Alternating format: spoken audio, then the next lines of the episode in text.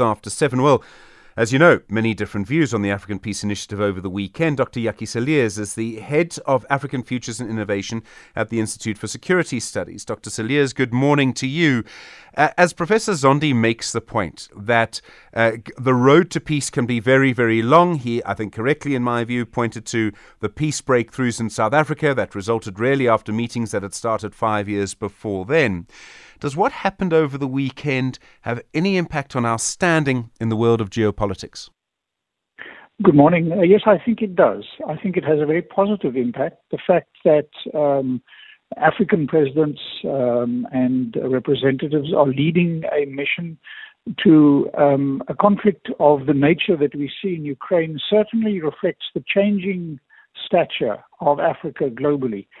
So I think uh, it reflects positively on Africa. Of course, many uh, practical blunders along the way, but I also think one must step back and look at this in a slightly different context, and that is, in a sense, uh, to also try and um, finesse the upcoming Russia Africa summit.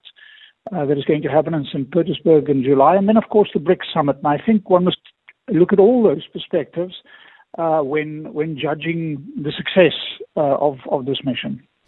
Um, there are going to be many things that happen next, but the key event that everyone looks to, uh, perhaps more importantly, I don't know if this is correct or not, but perhaps more importantly than the Africa Russia summit in St. Petersburg, is what comes after that, which is the BRICS summit here under yes. Russian President Vladimir Putin.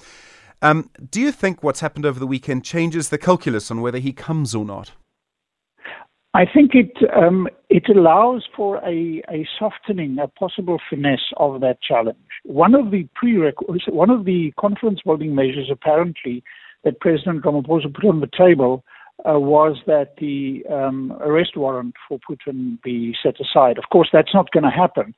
But the South Africans can argue, and Africa can argue, that uh, there is a kind of a peace process uh, underway and that efforts to um, apprehend or whichever Putin should he come to South Africa or when Africans go to uh, St. Petersburg would be inappropriate.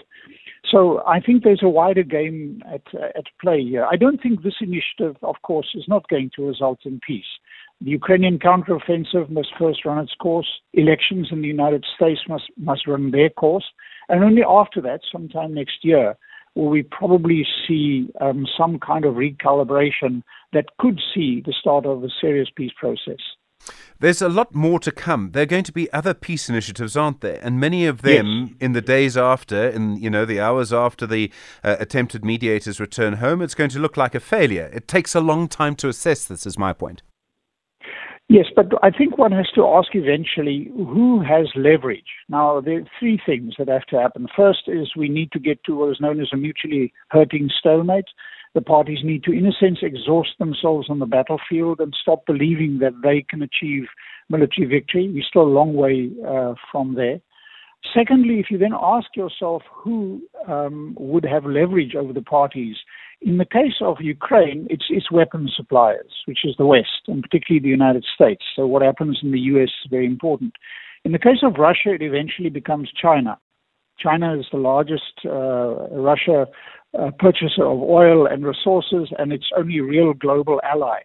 So I think eventually, as uh, events progress, uh, what also happens in Washington, to a lesser extent in Berlin, but also in, in Beijing, will will have a, quite a big role on what happens um, on the negotiating table.